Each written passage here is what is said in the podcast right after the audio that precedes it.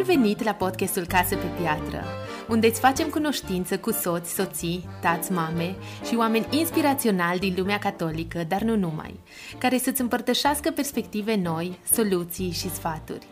Împreună cu mine îmi doresc să redescoperi bucuria vieții de zi cu zi în familie și să întărești fundația căsniciei tale. Sunt Teodora Aușan. Pregătiți?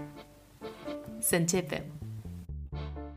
Sunt foarte entuziasmată pentru episodul de azi. Simt că e exact ce încercăm să transmitem aici la podcast în episoadele pentru cuplu, cum e cel de azi, și anume că dacă dorești, poți construi căsnicia pe care o visezi indiferent dacă te-ai căsătorit acum 40 de ani sau săptămâna trecută sau simți că merge bine relația sau dacă treci prin blocaje, înstrăinare sau simți că totul se prăbușește. Eu chiar cred și au demonstrat-o invitații de azi și mulți înaintea lor la podcast că putem avea armonie în cuplu și o relație plină de iubire dacă în primul rând ne deschidem la această posibilitate. În episodul acesta povestesc cu Cristi și Ana Maria Roșu, doi prieteni foarte dragi mie și implicați cu tot sufletul în comunitatea noastră, povestim despre un program pe care ei l-au început anul trecut la Cluj, numit a treia opțiune – E un program pentru cupluri unde participanții pot învăța cum să treacă peste problemele și neînțelegerile din trecut și cum să construiască o relație plină de iubire.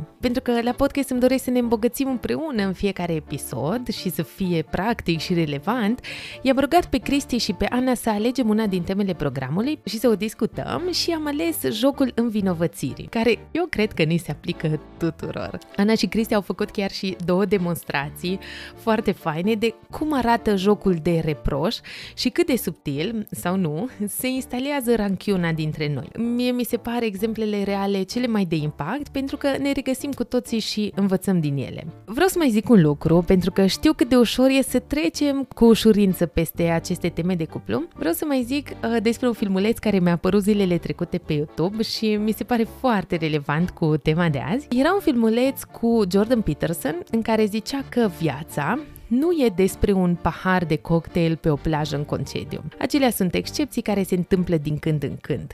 Viața e despre interacțiunile simple și repetitive pe care le avem zi de zi, de exemplu, cum ne întâmpinăm soțul când vine de la serviciu, cum ne tratăm soția când luăm micul dejun sau cina împreună. Aceste interacțiuni mici și aparent însemnate, 10 minute aici, o oră acolo, de fapt sunt mari și sunt greu de făcut bine. Zicea Jordan Peterson că dacă lucrăm ca aceste mici interacțiuni să fie impecabile, deci nu vorbim de o ștachetă joasă, să fie impecabile, atunci 80% din viața noastră va fi îmbunătățită datorită efectului de domino în toate aspectele vieții noastre. Bine, sper că te-am motivat să-ți deschizi inima pentru acest episod și sper să auzi o idee nouă și și, în special, să găsești puterea să îmbunătățești aceste interacțiuni mici, dar însemnate din căsnicia ta.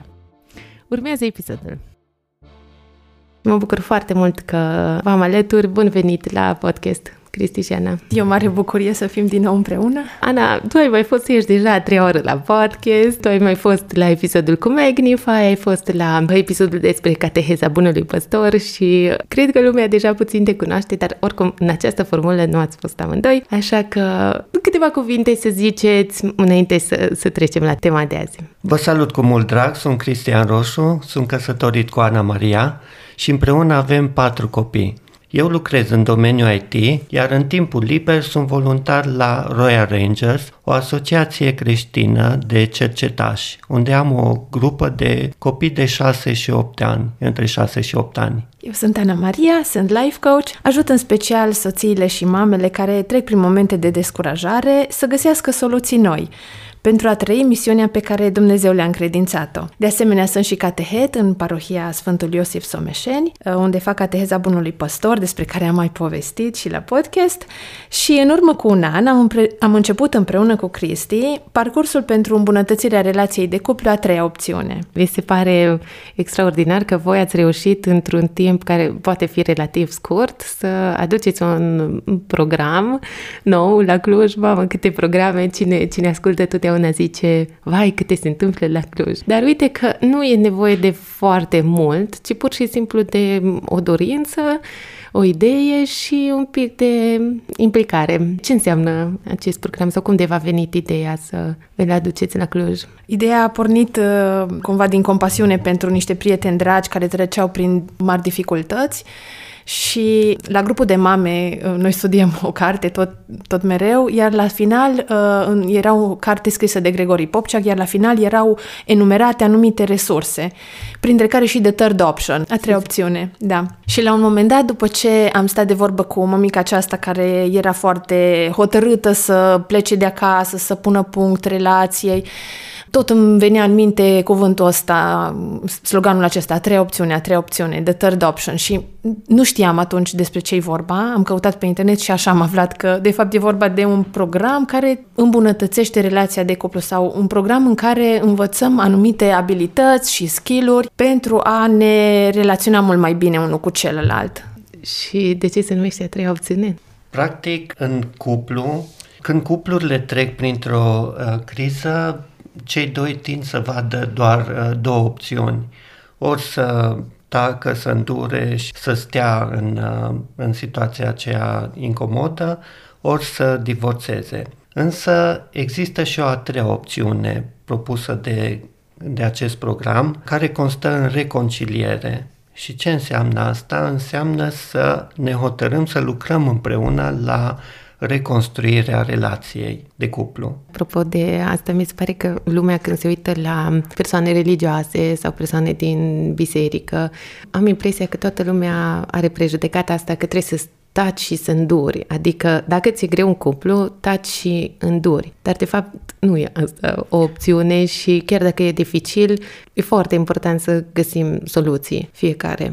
Da, cred că până acum nu, am, nu aveam accesul la resurse, dar părinții noștri nu aveau acces la resursele pe care, de care noi avem parte și sigur ei au făcut ce au putut mai bine cu resursele pe care le-au avut, însă noi, beneficiind de așa uh, resurse bogate, avem șansa să trăim frumos și să, să trăim o viață frumoasă, nu, nu doar una de suferință. Da, și ce am zis noi că mi se pare atât de frumos că voi ați adus programul acesta practic la Cluj și ați rulat uh, deja prima serie. E așa frumos să nu fie doar un grup mic care să se îmbogățească, ci, ci și aici la podcast unde cel care ascultă de obicei vrea să îmbunătățească puțin în relația de cuplu, să se îmbogățească din tot ce ați învățat voi. Dar din cauza că este o plajă foarte largă de teme, poate să ne ziceți și mai multe despre asta, am ales o parte care cumva se aplică fiecare cuplu. Orică e în criză, atunci poate și mai mult, dar și dacă îi merge bine, învinovățirea în orice ceartă, că e mică sau că e mare, începem să ne învinovățim și am zis că hai să atingem acest punct mic uh, și să vedem cum reușim să ieșim din spirala aceasta învinovățirii, deci practic într-un lucru mic, cum putem să, să ne schimbăm noi felul de a gândi și de a acționa. Da, pentru a înțelege spirala aceasta în vinovățirii, vom discuta puțin despre responsabilitate și asumarea responsabilității în cuplu. De obicei, într-o relație, unul tinde să fie ultra responsabil și să-și asume responsabilități peste puterile lui și preluând unele responsabilități ale celuilalt, iar uh, celălalt tinde să fie mai puțin responsabil chiar irresponsabil și de multe ori îl privim pe cel care e ultra responsabil ca fiind uh, soțul bun, iar pe cel care e irresponsabil, cumva între ghilimele, soțul rău. Vreau să te întreb aici, se aplică să fie, de exemplu, diferită această dinamică în diferite părți ale vieții, de exemplu, nu știu, cu banii, unul să fie responsabil, unul irresponsabil, cu ordinea în casă, să fie poate invers.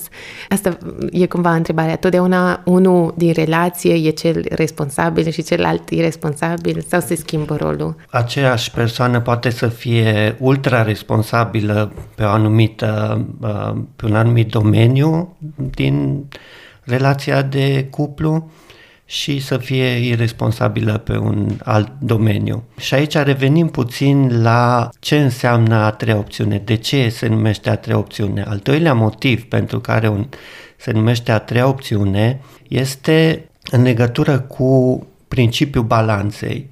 În cuplu uh, putem să vedem relația de cuplu ca și cum ar fi o balanță, un, un balansoar care poate să fie dezechilibrat într-o direcție sau în alta sau poate să fie în echilibru. De multe ori, uh, relațiile noastre de cuplu sunt dezechilibrate, ori într-o direcție, ori în, în cealaltă. A treia opțiune este acea opțiune în care reușim să ajungem la un echilibru al relației. Parcă tu îmi ziceai, Cristi, la un moment dat că nu e opțiunea ta, nici opțiunea mea, e a treia opțiune, nu?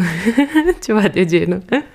Exact. Prin, uh, prin dialog, prin uh, colaborare, prin cooperare, lucrând împreună la problemele din relația noastră, reușim să le, să le depășim și reușim să creștem în relația de cuplu. Apropo de a ne depăși problemele, ce observ foarte mult e că avem mai puțină motivație să ne rezolvăm problemele uneori în cuplu la aceste lucruri mici, care de fapt sunt mari, cum ziceam revenind la videoul acela, cu interacțiunile pe care le avem și poate câteodată mai mult ne axăm să ne îmbunătățim relația cu altă persoană, chiar dacă și în căsătorie nu este ok. Nu știu dacă ați observat lucrul ăsta, adică poate mai motivată să fiu, să uneori chiar dacă mi-e greu în cuplu, să îmbunătățesc relația cu un coleg cu care am divergențe sau să caut resurse, vai, oare cum să fac cu, nu știu, relația cu șeful sau cu o prietenă care nu mă, nu mă înțeleg. Mai multă motivație persoanelor în aceste situații, dar nu știu de ce e așa.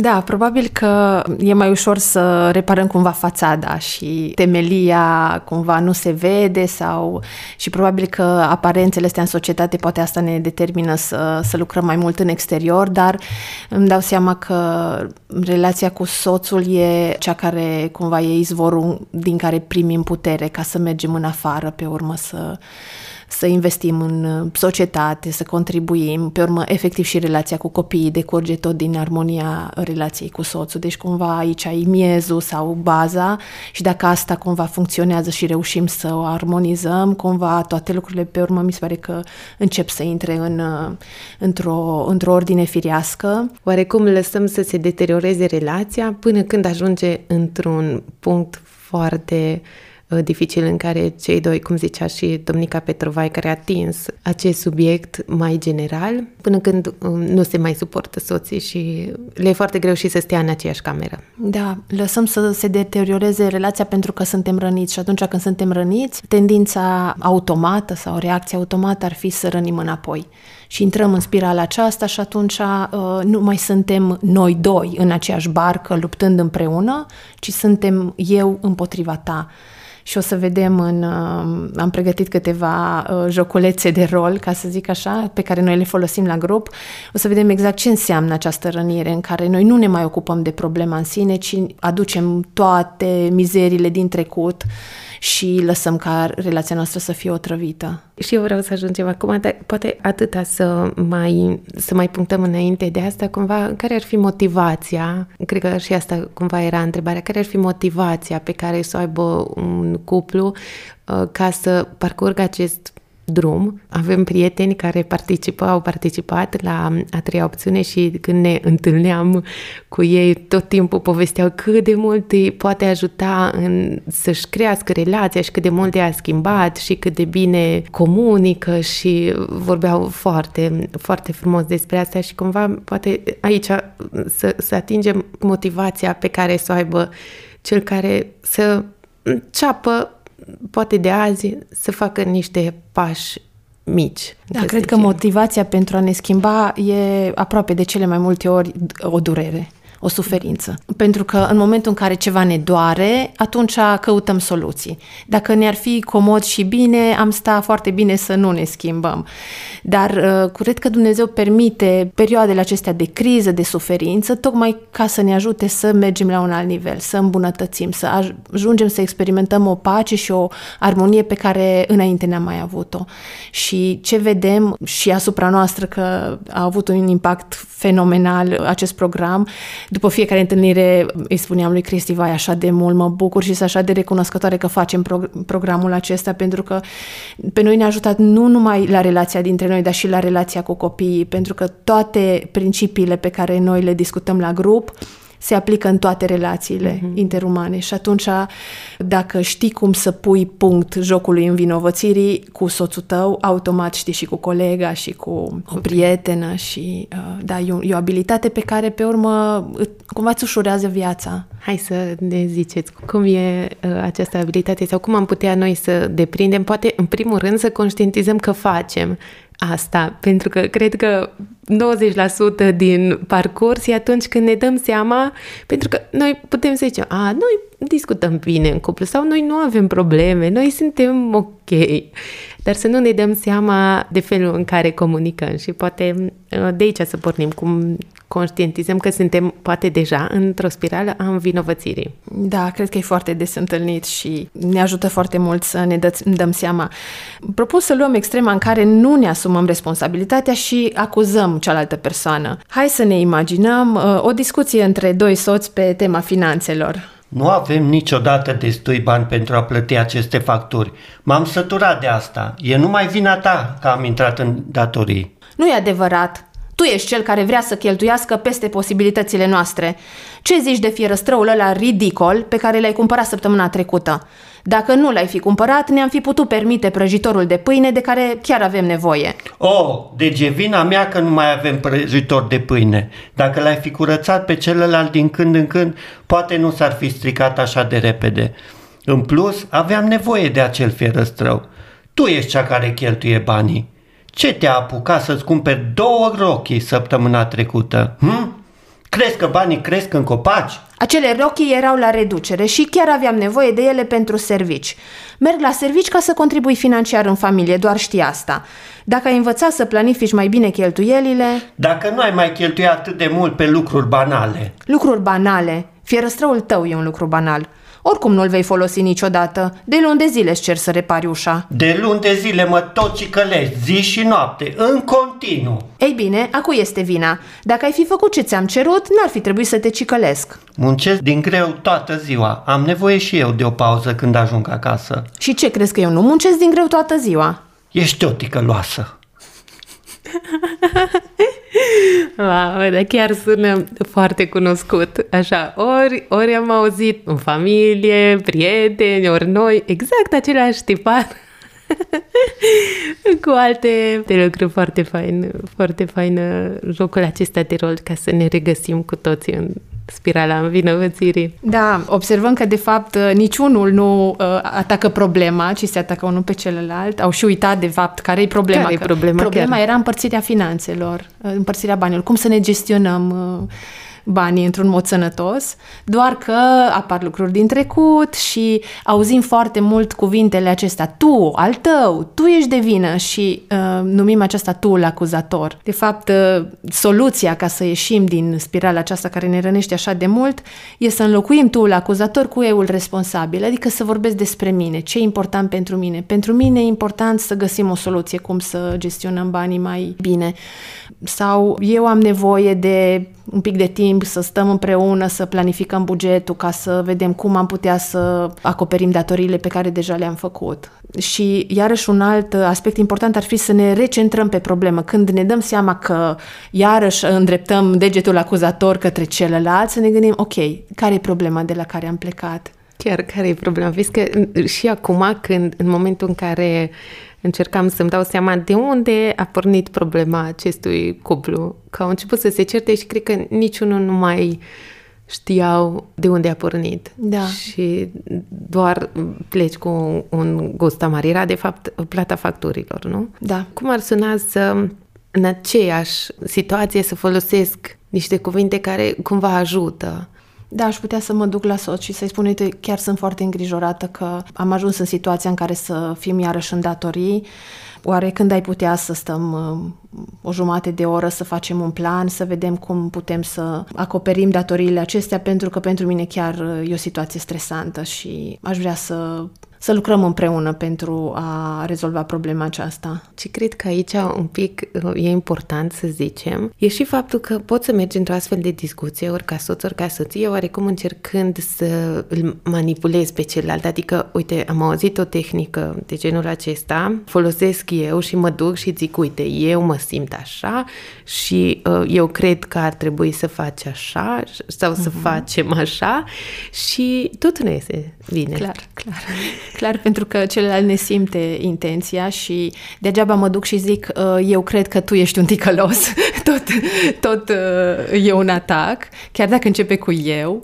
Da. Uh, cred că e important să vedem, să nu uităm că suntem de aceeași parte a baricade și că noi suntem o echipă și că uh, noi doi trebuie să găsim o soluție pentru a ataca problema și nu a-l ataca pe celălalt. Legat de lucru pe care ați zis că vă îl faceți la început, acum nu știu câte detalii puteți să dați din program, faptul că în vinovățire, într-un fel, soțul și soția nu se acceptă și cu defectele pe care le au. Și cumva, în momentul în care noi pornim în orice conversație, dorind să îl schimbăm, de fapt, pe celălalt și cumva cum să facem jocul să fie în favoarea noastră și să înțeleagă odată că îi cum zic eu, asta e poate energia aia negativă pe care nu vrem să o perpetuăm.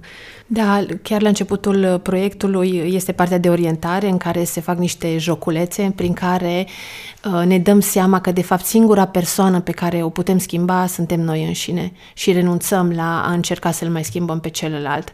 Sunt niște dinamici de grup care cumva chiar te ajută să intri în, uh, în feeling-ul acela că da, chiar nu am uh, nu am nicio putere asupra celuilalt. Pot eu să mă schimb și să mă rog lui Dumnezeu ca schimbarea pe care eu am făcut-o în viața mea să aibă efect și în viața celuilalt. Pe urmă, o altă chestie pe care o recomandăm uh, participanților e să rămână pe linia de reconciliere. Adesea în cuplurile care au probleme, unul dintre ei pe rând se îndepărtează iar și iar, așa că nu există un moment în care amândoi să fie dispuși să lucreze uh, la reconstruirea relației.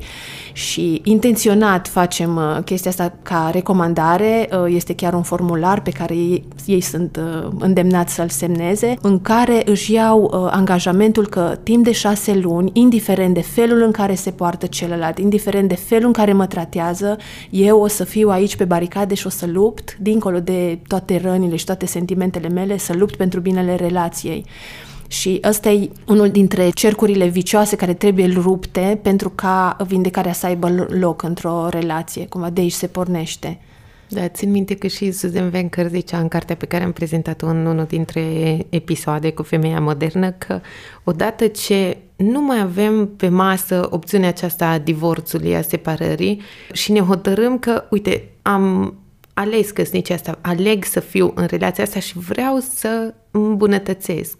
Practic îți iei un mic angajament sau un mare angajament să lucrezi la relația ta fără ca să te tot uiți. Și practic amândoi din cuplu au acest angajament să rămână pe linia de reconciliere, nu? Da, însă din cauza că programul se centrează pe schimbarea personală, cum a menționat Ana Maria, persoana proprie fiind singura persoană pe care o poți influența, se acceptă și participarea unui singur soț din cuplu, dacă celălalt nu este dispus sau nu este deschis deocamdată să participe la program și atunci soțul respectiv își asumă angajamentul pe parcursul programului să rămână pe linia de reconciliere. Însă acest lucru este destul de dificil, mai ales în uh, relațiile în care au existat conflicte, în care cei doi soți s-au rănit unul pe celălalt și atunci e esențial să facem parcursul acesta împreună cu Dumnezeu pentru că El e ingredientul secret care ne ajută cu adevărat să ajungem la reconciliere, care ne dă puterea să iertăm pe celălalt și care ne dă harul să ne vindecăm rănile din trecut.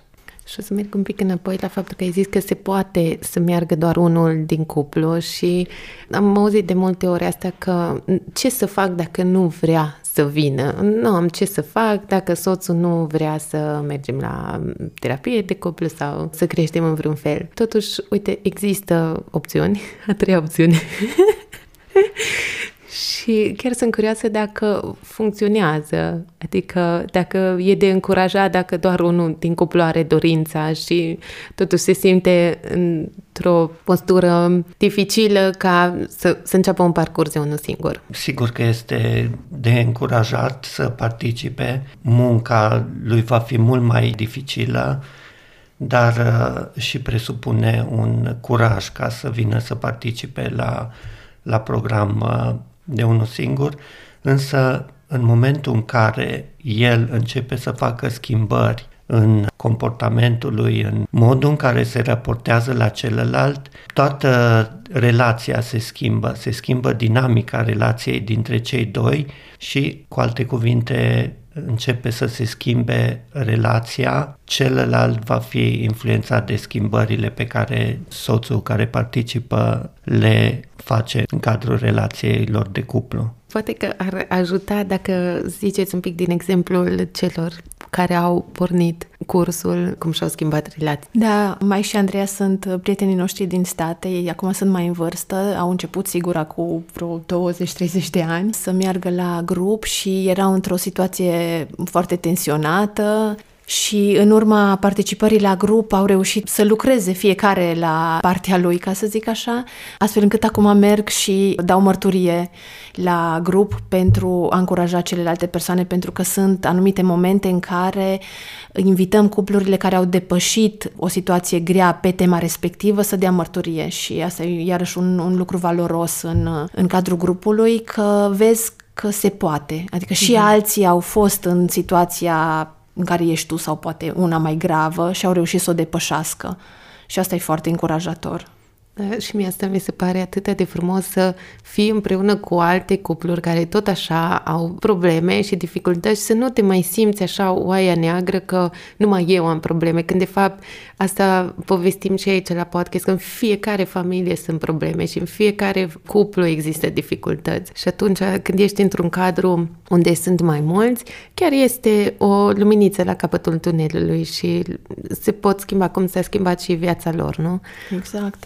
Și sunt cazuri chiar de cupluri care erau separate, locuiau în uh, case diferite pentru că erau în prag de divorț și în urma participării la curs au reușit să se împace și să-și refacă relația și să trăiască acum împreună și de obicei cuplurile acestea sunt cele care vin pe urmă să dea mărturie și să încurajeze pe ceilalți și chiar să facă voluntariat în, în cadrul proiectului și să se implice pentru că dacă îți dai seama că ai depășit o suferință mare, cumva da vrei să dai înapoi și e o modalitate de a da înapoi apoi prin faptul că vii și dai mărturie. Și într-adevăr e foarte util să simți că nu ești singur pe cale și da, sunt uh, cupluri care au, să zic, probleme mai mari, dar cred că cu toți avem uh, probleme și indiferent de gravitatea situației, că ești deja separat în locuințe separate și ești pe cale să divorțezi sau uh, din când în când doar apar neînțelegerile, tot, viața clar se îmbunătățește în momentul în care, cum ai zis, ești măcar conștient că joci jocul ăsta, ăsta e primul pas. Și de multe ori ne dăm seama, după ce discutăm la curs o anumită temă, ne dăm seama că, o, iarăși fac chestia asta și nu avem chiar atunci puterea de a face ce trebuie, cumva. Avem uh, în cadrul proiectului principiul mari, mari reluări, adică în momentul în care mi-am dat seama, cumva să zic, no, stop, iarăși facem chestia asta, hai să încercăm încă o dată. Și de data asta mm. o să mm. încerc să pun în practică ce am învățat la curs. Și asta cumva îi dă sentimentul celuilalt că stai un pic, că persoana cealaltă chiar, chiar se străduie, lui chiar îi pasă de relația noastră. Ce frumos! Deci la spirala învinovățirii ziceați că primul lucru pe care am putea să-l facem e în loc să folosim tu, să folosim eu și să ne vedem ca și o echipă și faptul că suntem împreună aici, asta ar fi un, un lucru pe care putem să-l aplicăm în fiecare. Ar mai fi ceva? Da, acum am putea să vedem extrema cealaltă, în care ne asumăm responsabilitatea în locul celuilalt, care, deși pare a fi un lucru valoros, de fapt e un lucru la fel de nesănătos. Și practic asta e tot o învinovățire când ne asumăm responsabilitatea? Aici apare învinovățirea din uh, punctul de vedere al persoanei care a fost cumva ajutată. Poate mai bine ne dați exemplu și să discutăm da, pe el. Da. Hai să vedem. Să ne imaginăm un cuplu făcând o comandă la restaurant. Bună ziua! Vă rog să-mi aduceți un cheeseburger dublu cu șuncă, cartofi prăjiți, inele de ceapă și un milkshake de ciocolată. O, oh, dragă, îți amintești ce ți-a spus doctorul că ar fi bine să slăbești și să reduci colesterolul? Chelner, te rog să-i aduci soțului meu salata bucătarului, ca și mie, și fără cartofi prăjiți sau inele de ceapă. După jumătate de oră, soțul. Salata asta bucătarului e dezgustătoare. De ce mai convins să o comand? Salata e ofilită și sosul este acru. Și nu mă satură. Încă mi-e foame. Acum o să comand un cheeseburger dublu cu șuncă, cartofi prăjiți și inele de ceapă și un milkshake și o să mă îngraș. Și mai tare și e numai vina ta. Și oare ești comandă? Probabil că da. Cu siguranță. da. Ce observăm aici e că soția practic îl încurajează pe soțul ei să rămână irresponsabil. Și vedem această situație mai ales în familiile în care a existat o dependență unul dintre părinți a prezentat o dependență de alcool, de droguri, atunci membrii familiei se simt responsabili pentru lucruri care de fapt îi privesc pe ceilalți. Și asta numim codependență. Și în situația actuală uh, care am prezentat-o, soția avea intenții bune, dar uh, cel ajutat la urma urmei, a ajuns să aibă resentimente. De ce? Pentru că a fost încălcat libertatea lui de a alege. Chiar mă gândeam dacă ascult acum cineva și zice, măi, dar soția asta, până la urmă, n-a acționat așa de rău. Adică dacă doctorul i-a zis că are probleme de sănătate și el, uite, nu vede, eu sunt aici, sunt să-l ajut și să îi sugerez, bine, n-am făcut asta, n-am sugerat, o soluție ca să nu ajungă într-un loc în care și lui și nouă ne-ar fi foarte greu. Și atunci cumva preia controlul asupra situației. Ce ar fi trebuit să facă de fapt? În primul rând, e normal să se îngrijească de soțul ei, e lăudabil că are grijă de sănătatea lui, însă putea doar să-și exprime îngrijorarea pentru sănătatea soțului ei, totodată să accepte alegerea lui, pentru că, practic, el este o persoană matură și poate să aleagă pentru el și să-și asume responsabilitatea pentru alegerea făcută. Chiar auzeam zilele trecute, era legat tot așa de o problemă, se leagă cumva cu alimentația, că dacă, de exemplu, soțul are uh, problema aceasta, soția fiind fixată pe asta, are și ea o problemă. După aia, cu problema soțului. Și atunci amândoi au o problemă. Luca, doar unul să aibă o problemă și să lase să gestioneze și să-și dea seama, băi, asta nu e provocarea mea, nu e crucea mea într-un fel, este a ta, eu pot să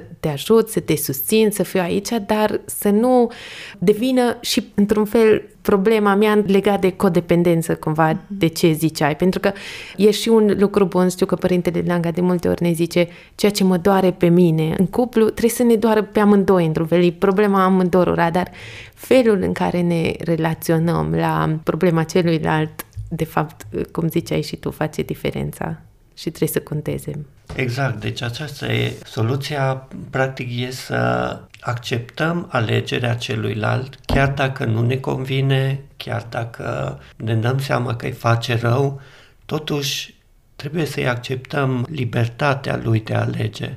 Da, și cu siguranță dacă soția ar fi zis uh, uite, sunt îngrijorată de starea ta de sănătate și de felul în care ai ales să comanzi o mâncare care nu știu dacă chiar te ajută, deci cumva să-și exprime sentimentele. Probabil că soțul n-ar mai fi fost în situația asta de a reacționa și de a-i demonstra că da, lasă că o să-ți arăt eu că chiar pot și s-ar fi gândit și sunt șanse ca data viitoare când merg la, la restaurant să se gândească și el înainte să comande sau să-și schimbe ceva în alimentație, dar în momentul în care cineva vine și ți impune că așa trebuie făcut, parcă nu vrei altceva decât să-i demonstrezi că lasă că ți arăt eu că pot și altfel, că avem nevoia asta de a decide pentru noi, mai ales adulți fiind, e dreptul nostru. Liber, liberul arbitru, nici, nici Dumnezeu nu ne încalcă și ne lasă liber, chiar dacă de multe ori facem alegeri care sunt în defavoarea noastră atunci cum putem noi să ne punem cumva mai, mai presus de Dumnezeu față de soțul nostru și să impunem că așa trebuie făcut? Și dacă stau să mă gândesc în exemplu acesta, nici soțul prima dată nu a acționat bine acceptând, pentru că totuși a acceptat să vină salata bucătarului pe care a mâncat-o, ca după aia să învinovățească pe soție că încă este foame. Pe lângă că soția, cum ziceați, putea să-și exprime altfel și soțul putea ca să nu ajungă nu la învinovățire, să își asume faptul că, uite, da, soția mea poate va fi supărată, dar eu asta vreau să mănânc și o să mănânc din prima, nu după ce am încercat să o mulțumesc pe ea, nu? Exact și cumva resentimentele sunt uh, indiciu că ceva nu e ok. Uh, seara când pun capul pe penă simt că sunt plin de resentimente, acolo trebuie cercetat, Ranchiune. trebuie văzut ce e acolo, ce e cu toată ranchiunea asta și cu toată o travă asta din sufletul meu, de unde vine. Mie personal mi se pare atât de valoroase exemplele acestea pe care putem să discutăm pentru că toți ne regăsim într-un moment sau altul în situații asemănătoare. Cred că e foarte sănătos cumva să înțelegem care este părticica noastră în fiecare interacțiune de genul ăsta și asta cu să-ți asumi responsabilitatea. Să-ți asumi responsabilitatea să iei o alegere. Să-ți asumi responsabilitatea doar de alegerile tale și nu de cele ale soțului. Foarte, foarte interesant. Nu știu, dacă ar mai fi ceva la jocul acesta al învinovățirii, dacă vreți să mai ziceți. Da, cred că e important să, să ne dăm seama până unde e responsabilitatea mea și de unde începe a celuilalt, pentru că asta ne poate scăpa de foarte multă suferință inutilă. În momentul în care noi vedem și ne ocupăm de responsabilitatea noastră și dăm libertatea celuilalt de a decide, chiar de a alege o, un lucru nepotrivit și asta în compasiune totuși. Adică e important ca și dacă îi dăm libertatea celuilalt, să nu stăm pe urmă, vezi, ți-am spus eu că dacă faci asta. Deci cumva, da, cum ai zis, cum, cum zicea și părintele Langa, suferința ta e și suferința mea și suntem aici împreună. Acum, pe final, o concluzie, dacă vreți să ziceți și poate cine ar fi interesat de acest program, cum se poate înscrie, ce presupune, cost, timp, durată, unde se organizează, online sau nu? Se organizează la Parohia Greco-Catolică Sfântul Iosif Someșeni. Întâlnirile au loc o dată la două săptămâni și înscrieri, da, se pot face la numărul meu de telefon 0747 981 62 6. Intenționăm să începem o nouă serie a parcursului, a treia opțiune, în luna martie și dacă sunt cumva ascultători care probabil ascultă la vară sau uh, pe parcursul anului, totuși uh, vă încurajăm să, să ne contactați pentru că în cazuri excepționale se poate să, să se alăture un cuplu parcursului chiar dacă parcursul deja a început, să zic, la o anumită temă. Deci nu e neapărat nevoie să intre de la început. Ideal ar fi să pornim cu toții de la început și să mergem până la sfârșit, dar au fost cazuri în care au intrat și, și pe parcurs și da, e un parcurs care poate să-ți schimbe viața și poate să facă mult mai frumoasă și mai ușoară. Chiar mulțumesc că ai lăsat datele de contact pentru că de multe ori lumea îmi scrie mie și mă întreabă cum pot să fac și eu, cum pot să iau legătura cu Ana Maria să, orică era să merg la cateheze sau să fac un anumit program, cum, cum pot să fac rost și foarte mult ajută. Deci mulțumesc. O întrebare aș avea legat de durata parcursului. Cât durează, ai zis, din, o dată la două săptămâni? Da, cât timp? Da, deci practic parcursul este compus din 14 teme, deci practic 14 întâlniri și prima temă este tema uh, respectului, care practic este fundamentul oricărei uh, relații. Apoi abordăm teme precum definirea așteptărilor, lupta pentru putere, cum să ascultăm dincolo de cuvinte, cum să gestionăm furia în mod constructiv, cum să luptăm corect, cum să întrerupem spirala rănirii, iertarea, iar apoi ultima temă este reconstruirea încrederii.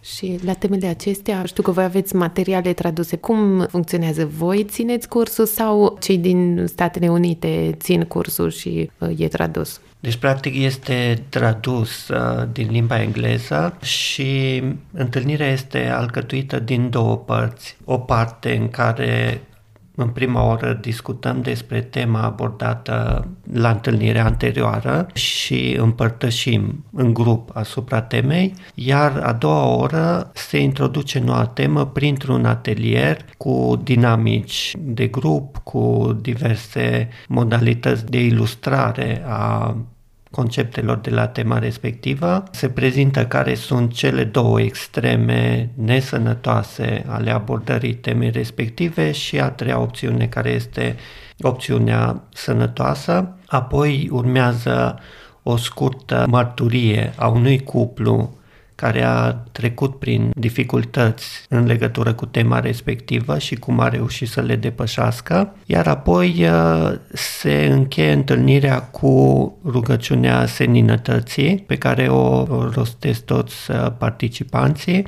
O știi? E foarte faină. Da, deci care practic ne ajută să conștientizăm exact faptul că ceea ce putem să schimbăm ține doar uh, de propria persoană și să conștientizăm care sunt lucrurile care le putem schimba și să le schimbăm și care sunt lucrurile care nu le putem schimba și să le acceptăm ca atare. Și la plecare, participanții primesc o fișă de lucru în care au un scurt rezumat al uh, temei abordate și câteva întrebări de reflexie asupra temei, cum spuneam, o serie de întrebări în relația cu propria persoană și o serie de întrebări în relație cu celălalt. De asemenea, fiecare este încurajat să își ia un uh, angajament până data viitoare, o propunere, ce își propune să îmbunătățească în uh, legătură cu tema pe care am abordat-o.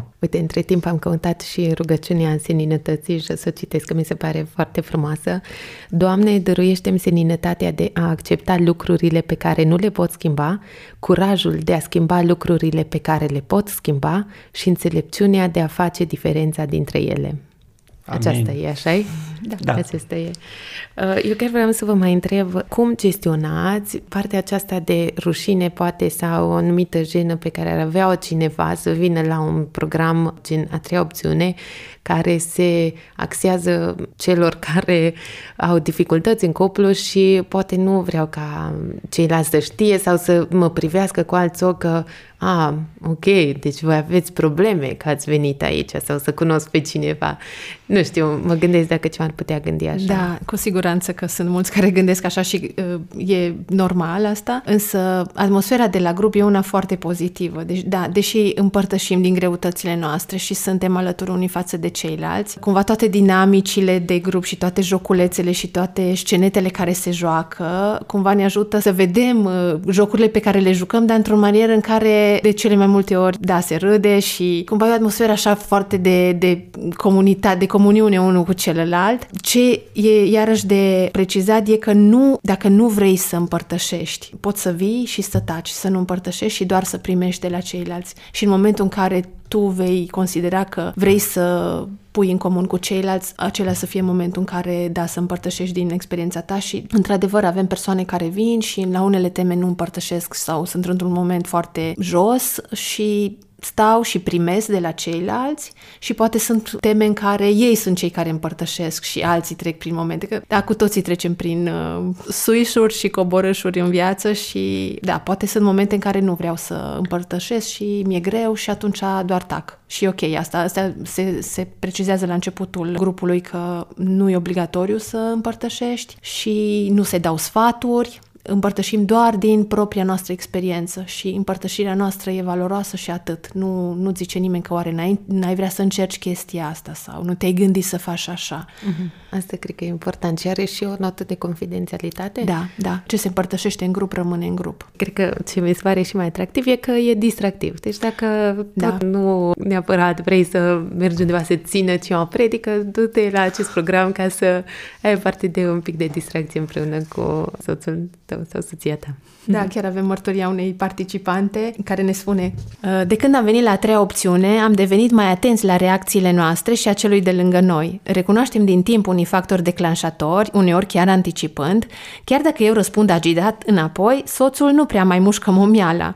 În schimb, încearcă să dezamorseze bomba prin a mă întreba cu ce mă poate ajuta sau punându-mi mâna pe umăr și zicându-mi că e lângă mine dacă am nevoie de el. Bineînțeles că acțiunea lui mă înmoaie și imediat, după orice problemă care părea majoră, monstru de mare, acum se dezvăluie ca extrem de infimă. Asta e din seria aceasta? Da, da, de, de de, la- chiar din Cluj, Da, o, da, un participant. O participantă.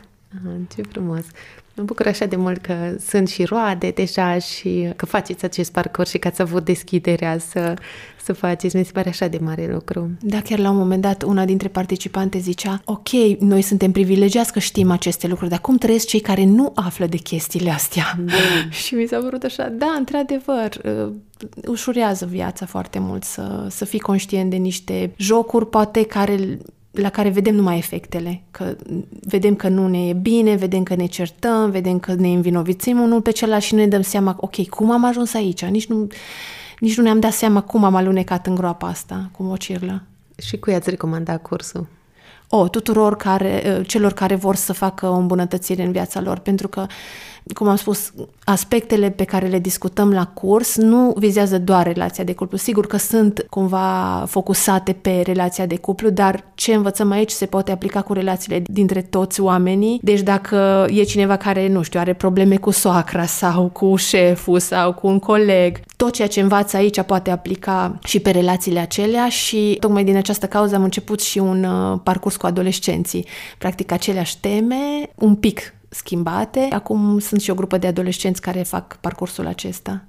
Și aveți deja înscriși? Da, sunt deja 27 de tineri care au început. Ce frumos că, uite, se face asta și, uite, nu trebuie să așteptăm să fim un, nu știu ce punct de cotitură din relația noastră, ci putem să facem un pas care, practic, e o investiție în căsnicia noastră, care să ne ajute în momentul în care va veni acel moment de cotitură, pentru că asta tot discutăm aici, acela va veni că e o criză pozitivă, nu știu, o schimbare în care apare un nou copil și fiecare își pierde locul în familie sau una negativă de rupturi. Chiar cred că e foarte valoros.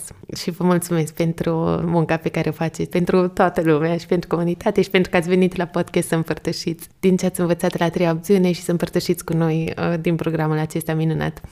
Da, cu mare drag, cred că în primul rând ne ajută pe noi și asta e cumva ceea ce ne dă entuziasm și putere ca să, să facem în continuare. Ultima întrebare pe care o am și care totuși rămâne și anul acesta e cea cu cartea și cu persoana. Vreau doar să zic că chiar când a venit anul nou, deci în noaptea de Revelion, dimineața m-am trezit cu un mesaj de la Dragoș, o persoană din comunitatea noastră, care a actualizat lista de cărți recomandate la podcast de toți invitații de până acum. Practic, la final, ultima întrebare e o carte care uh, te-a inspirat și acum avem cu toți o listă întreagă de cărți recomandate aici de invitații de la podcast și chiar mă gândesc și resursă valoroasă pentru cine vrea să citească o carte nouă sau să aleagă ceva ce e deja recomandat. Și pentru mine parcă e altfel să aleg o carte care deja e recomandată, așa că mai mult decât atât vreau să pun această întrebare care îmi place la final să o pun,